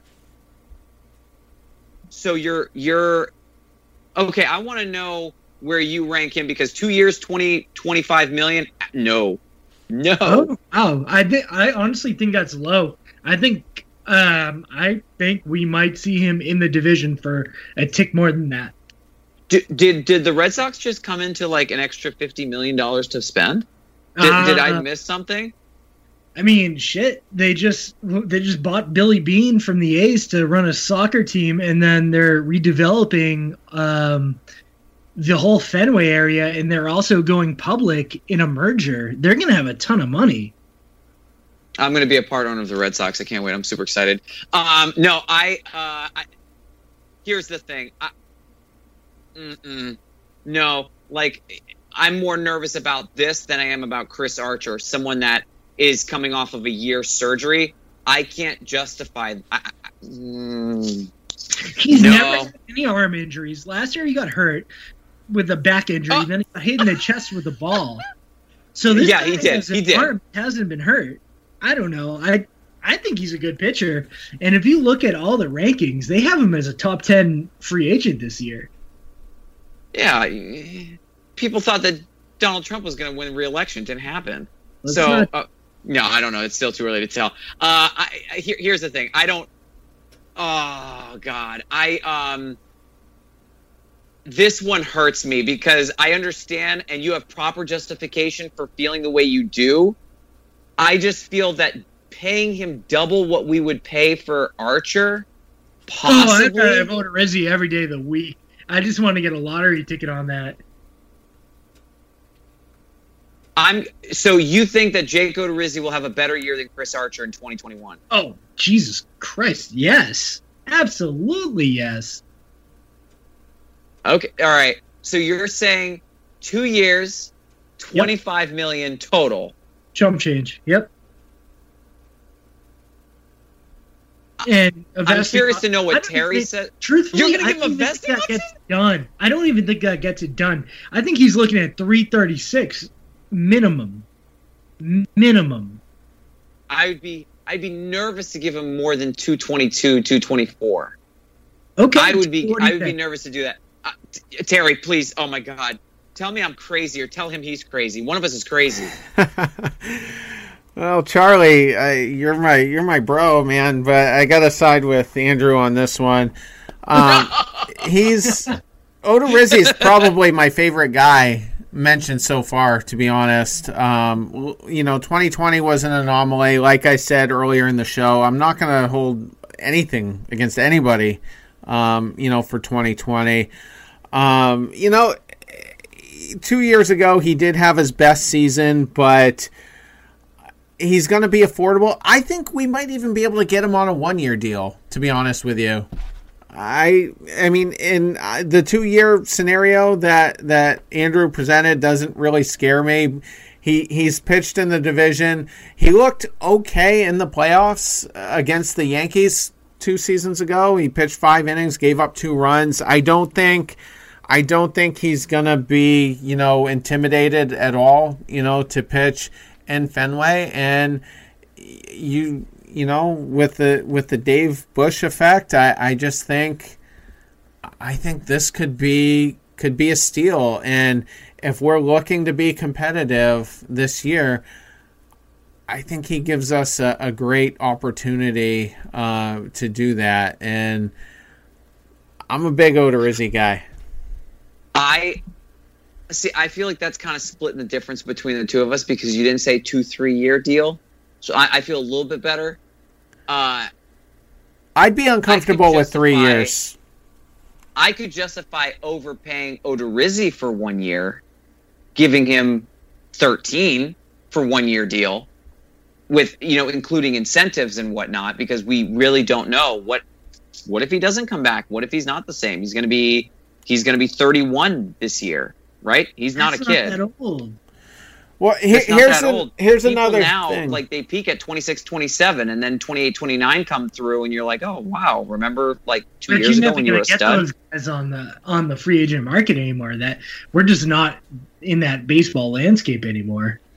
True, but do you think that Odorizzi is going to potentially be able to fill in for? Like, here's the thing: I look for guys that have had experience in uh, big, tough situations. Um, Odorizzi pitched with. Didn't he pitch with Archer too? yes. Uh, They pitched together. I'm pretty sure they did. Yeah, they- Before Archer went to, to Pittsburgh, Yeah. uh, I'm pretty sure Odorizzi was with them. I think they were together for a little bit. And I think both of them have a, a little bit of history with Nate Eovaldi, too. Right? I let's see. No, Can't confirm that one. no, because uh, Eovaldi was just there in 2018, and that was uh, Odorizzi's first year in, uh, t- um, excuse me, Minnesota. So, um, Ed Archer would have been in Pittsburgh, right? I'm, I'm looking it up now. halfway through 'cause I- that season yet. Okay, uh, for some others, I thought I thought he pitched in Tampa a little bit earlier than that, so I got that wrong. That's he was in Miami. I misspoke. That's completely wrong. I'm sorry. I was wrong on that one. Um, I wouldn't it be interesting to see if, based on the history that Jake Odorizzi and Chris Archer have, if you bring them both in, both of them know each other.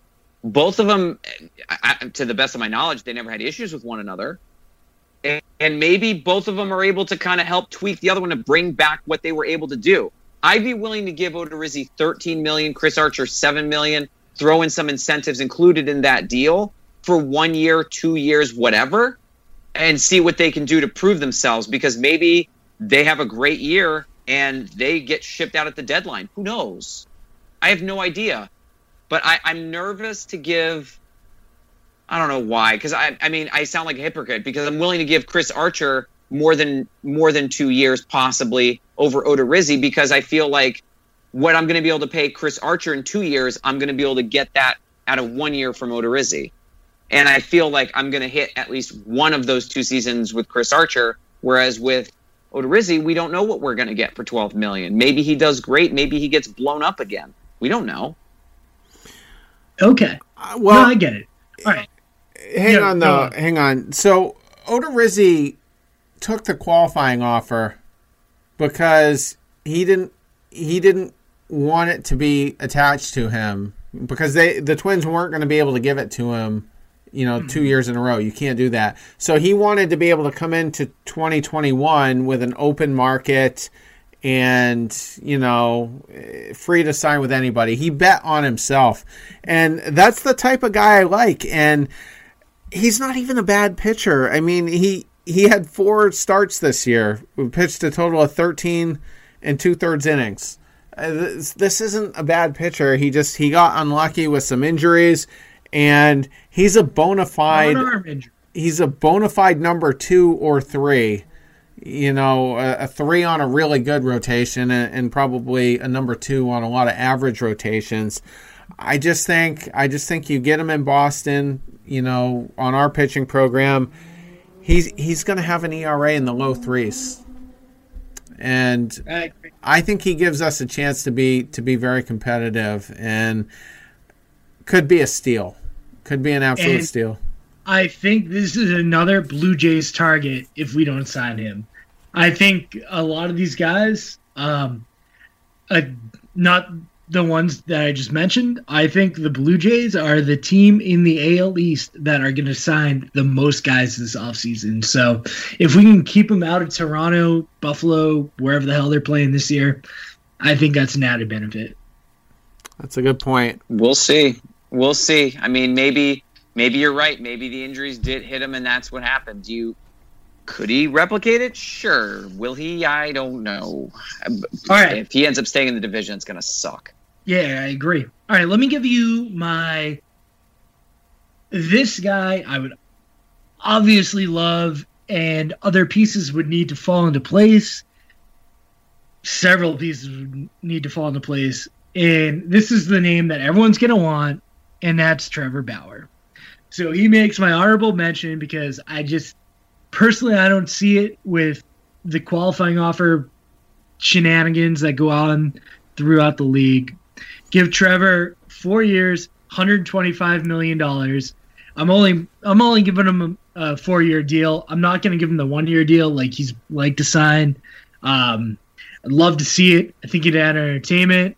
Uh, I think I think Sports Radio would have a field day with it, and he would definitely bolster your rotation. At the same point, uh, I do think it's a volatile signing, not just because of personality, it's because of consistency for me. He's definitely remade himself. He's a scientist on the mound, but the consistency scares me that there's no perfect pitcher out there free agent wise. If there was, he'd be signed. So you give him four years, you keep him out of the Dodgers, who I think he ultimately will sign with, and you give him 125 million bucks, and you hope that his spin rate goes through the roof and he continues to be a Cy Young candidate. I, am sorry. So I, I want to make sure I got that. Four yep. years, 125 million. Yep. You want to pay this man? Oh, do I? No, no, I don't. I think if there's pressure from the front office and they're like, "Hey, go sign a stud," um, I think obviously if there if there was a mandate, we want to be competitive. We want to get that free agent uh, signing fan boost because people aren't watching NESN. Because what are they going to watch? Charlie Moore Outdoor. I think. Hell yeah. Yeah, Jesus. Um, Bauer's the only guy that really moves the needle, uh, and he's got the personality for Boston. I think. Uh, giving them that much money scares the hell out of me. Not gonna lie, but someone's gonna give him give it to him, and I do think it's the team that uh, celebrated uh, a World Series victory just uh, a couple weeks ago. I I don't think it's going to be the Red Sox signing him, and I'll be honest with me, he's got a very interesting personality, kind of brash at times. He ended up posting a video recently about how he was flying into Boston, and some random person, like I think it was a flight attendant or something, who texted a friend saying, "Oh yeah, Trevor Bauer's on our plane," and this guy showed up and he like asked him for a few minutes of his time and started asking him questions. And I just remember like his response just didn't seem very sincere. And it just I, I don't know man. I don't think it's not to compare with like the mookie betts. Like if if if the red sox offer him 4 120 first off i wouldn't offer him 4 120 i wouldn't do it. I don't i, I just no. What do you think gets it done? In boston? Say money is no option. This is i don't think this is a likely signing. This it's is not. It if won't happen. everything happens and there's a mandate signing. He wants to go to a winner. It, it, it's not Boston. He's already said that. He wants to continue doing one year deals. He'd, he'd be open to a multi year deal. I, I he's not. I, I don't see him coming to Boston. Like you can you can talk and flirt for 130. You, you four one 400 120 is 30 on the average. Yep. 125 would be 31.25 uh, annually. Um, I don't think that would get it done. you I think don't- more? Oh, he would want more. Yeah, he would want to ensure that he's making He bank. all the money he wants, but I- Exactly. But Boston's not going to give it to him, and Boston knows not to give it to him. We have too many other players in Boston right now that aren't making. You you would be willing to over. You'd be willing to give Trevor Bauer more money than Chris Sale? I mean, No. I- Chris Sale wouldn't be on the team right now. They would have re-signed him. They would have You know, traded ass after the World Series, and that that would. I, I think it was a dumb move. I think it was a dumb move. But here's the thing: it's a That's dumb move, and we're, we're stuck no, with that- it. We're stuck with it. Yeah, You know. So here here's my thing. Uh, he's going to go to a team that's genuinely going to do damage this year. it's not going to be it's not going to be the Red Sox. It's not going to be you know I think any of the like second second tier teams. It's just it, it's not going to happen. You you can give him all the money in the world. You'd be willing to give him what seven, eight, nine million more than Chris Sale, who's arguably one of the best pitchers in baseball when he's healthy. When Sale that? signed what? When's that? dude it- okay so we, we know we know we know it, it's a struggle it hurts me because i like i love chris sale i think he's he's a fun personality uh, on the team Again, I- I'm not saying this is likely. Don't don't Right. get me wrong there. This is the fun. John Henry wants the front page paper to talk about him signing. it it would take more than 31 million a year to keep him i genuinely think Okay. that and uh, i i i wouldn't even give him three years even to overpay him and give him three years 90 90 million Oh my god, I would that I actually like. But Terry, Terry, what do you think? Well, he's coming off of a, a season where he's going to win the Cy Young. He's Yep. he had a 1.79 ERA. I think I think there is a team out there that's going to give him a 6-year deal. I really oh, believe Wow, that. You think I don't hmm. think it's going to be us, but he's got the qual- six years I think so. He's the, he's the best in the market. He's always healthy. I I, I I don't think even think he wants to pitch in six years. I think he's gonna be a media guy or doing something else. well He's gonna be a personality or something. He's gonna be hosting pods or something. He's appealed to teams though uh, through Twitter, specifically, you know, a, a team, you know, in, in separate tweets. He did it with Boston with his Yeah. With his uh, you know plane ticket. Landing and Logan. He- talked to New York. He, he you know he was tweeting at them, "Hey, heard you heard you might have a couple of spots in your rotation." Uh, he did it with the the Anaheim Angels, which isn't a team you're going to appeal to if you're if you're trying to win. I think Trevor Bauer's trying to get paid at this point, and I just I think he's going to get a big deal. Now, think he's going to the Dodgers. I don't think so. I think they've got enough young pitching. I, you know, once Gonsolin has a full spring training and they can kind of work with him in a season. I mean, he's a middle But of the rotation guy. Have to pay those guys until Bauer's off his deal, in my opinion. But they have to pay for Bellinger though, and They some, will. some other That's guys. Yeah, so I, I just don't think. I think the Dodgers like their pitching. You know, they that's why they won a World Series. They they have good pitching, and yeah, I just think with Boston specifically, Chaim Bloom did say, like I said earlier, that they're going to be aggressive with pitching. So we don't really know what that means at, at this point. But, um, but here's the thing: he does have a pick attached to him. So, you know, on a short-term deal, that's bad value. If you're only getting a couple of years of a top of the rotation guy and you're giving up a pick, terrible value. If you're going five or six years, like I think he's going to get, then okay, you can give up a pick because you're getting a good guy for, you know, that amount of time. Now, I trust his durability over Chris Sale's. Uh, you know, uh, even even a healthy rebuilt elbow. I just Chris Sale's delivery is nasty. I think realistically, we might get two or three good years out of Sale once he does come back, but uh, you know, I still have concerns there. Um, here's the thing, though, about Trevor Bauer in Boston.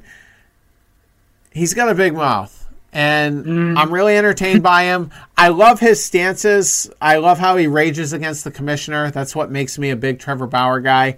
He's obsessed with his performance and his mechanics and all that. I love all that. But I could see the Red Sox fan base turning against him on a bad year where he mouths off to the media and the Red Sox fans just don't want to hear about it. You know, maybe we're fighting for a wild card and Bauer's mouthing off. I could see it kind of backfiring, especially in a long term deal. So is it is he a fit for Boston? I don't know. We do have a lot of wild cards in our rotation, like I said. So there is some stability with a guy like him. You're not going to be paying Houck. Uh, we're hoping Mata ends up being the guy we, we think he's going to be, and, and he's going to be cheap for a while. Um, but uh, you know, I don't know, but there somebody's gonna pay him. I have no doubt about that. Oh, absolutely. And it might be it might be Cincinnati. They love him for some reason. I hope he does. I, I like to see those markets do well, especially when it's not in the AL East. So I I, I have nothing against Cincinnati. I, I I would love for him to go there and or well stay there. He might. He might he might end up in New York. that could happen. I you know, I wouldn't even mind. I think the media would hate him. And I think it'd be entertaining as all hell. So Cashman Cashman falls in love. I mean, the the Stanton. I know you like Stanton, but that whole deal was an impulse buy after a stellar Yeah. season. So I can I can see the Yankees thinking he's a solution. I would love for him to be there. I, I really would. It'd be think good for that'd the rivalry too. Yeah. Yeah. We need that. We need we need an uptick in intensity in that. I don't think anyone's gonna argue against that one. Right. So was that was that it? That was. Okay. So at the end of the day, that leaves you with a hole in center field, and there's no one there. So you're looking at. I, I think JBJ is gone. I think he's in Houston. So I think you're looking at maybe a Kevin Pillar at two years, eight million bucks. Uh, that would be that that would be good to me. I think Jackie also kind of gives you that issue where you have too many left-handed hitters. So you got to figure out center field. You got to figure out a backup first baseman. And here we go again with the left-handed guys. But Mitch wouldn't be a bad guy to get back. I don't think he minds riding the bench and being that glue guy. So I'd love to see him come back. Uh, if none of my second basemen come uh, come to town, Kolten Wong is a Gold Glove caliber guy that I would love to see. I think he'd be great. I think it'd be awesome. I was very surprised when St. Louis declined his option. Thought that was very very shocking. So I don't that have is how I, my phone's dead, but he might, you know, I, I I can't look up his stats, but he would almost be a good alternative to Semien, quite frankly. absolutely. Oh, yeah. Oh, he would be. Yeah. And he's not he'd be looking Agreed. term. I would love it. I- I agree. Like, great defense at second base. Um, I just the Semien to me was the swing for the fences. That's that would be f- really fun to watch. Uh, but I think Kolten Wong is a very very viable option there if he doesn't end up restructuring his contract uh, in St. Louis. I.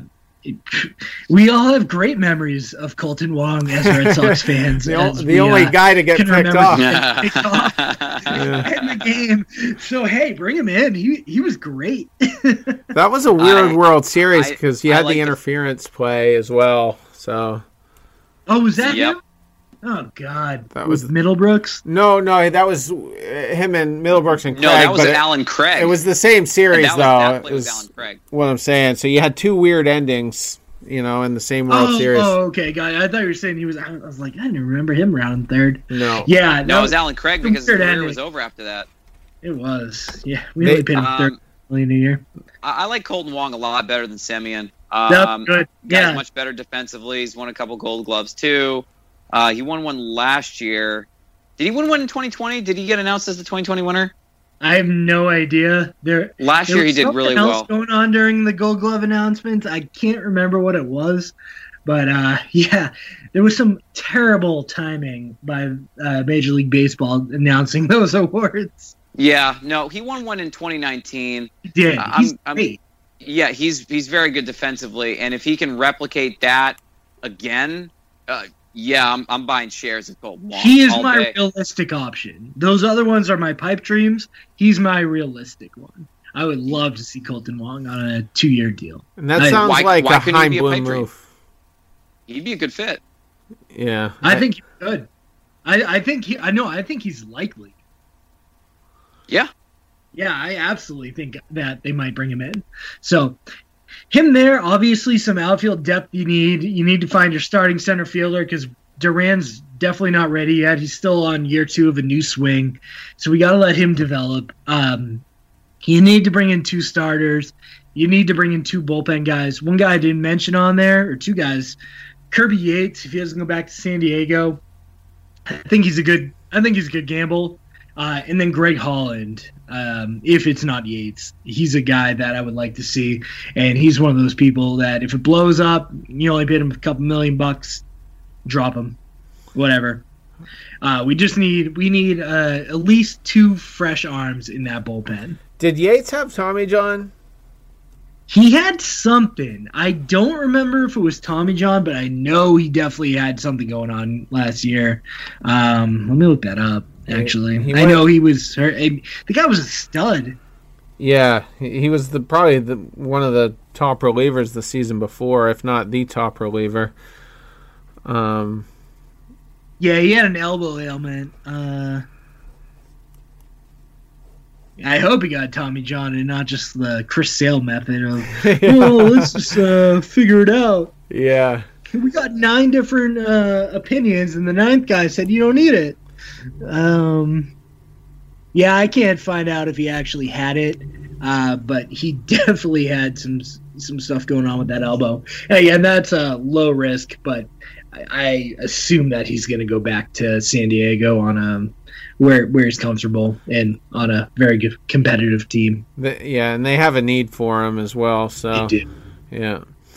Yeah, all right. Well, we uh we somehow approached the the 2-hour mark, so I guess We we'll did. we'll call it um could be another show tomorrow, the next night, who knows. Uh, you know, we're on manager watch and uh we can probably come up with a you know, a, an alternative uh topic after that as well. Yeah. So, And um, let me just throw this out there for Sox fans.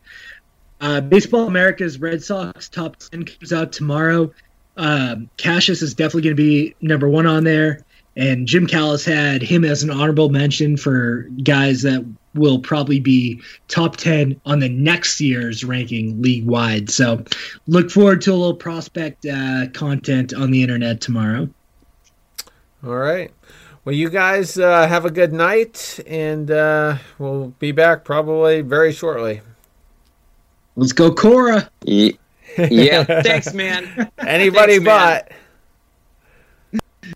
but. All right. That was a very lengthy episode, but uh, it's definitely one I think people are going to be entertained by. And um, I hope you enjoyed it. And I think there's a good chance one or two of those players from that list do end up with uh, the Red Sox. Me particular, I like Odorizzi and I like Marcell Ozuna. I think those could be the biggest impact guys realistically that we could acquire on that list. So have a good rest of your week. It was election week, kind of turbulent, you know, depending on which side of the spectrum you're on, or really for both sides. And uh, and yeah, and we're gonna have a new manager probably within the next uh, several hours. So we'll uh, we'll see how that goes. Take care.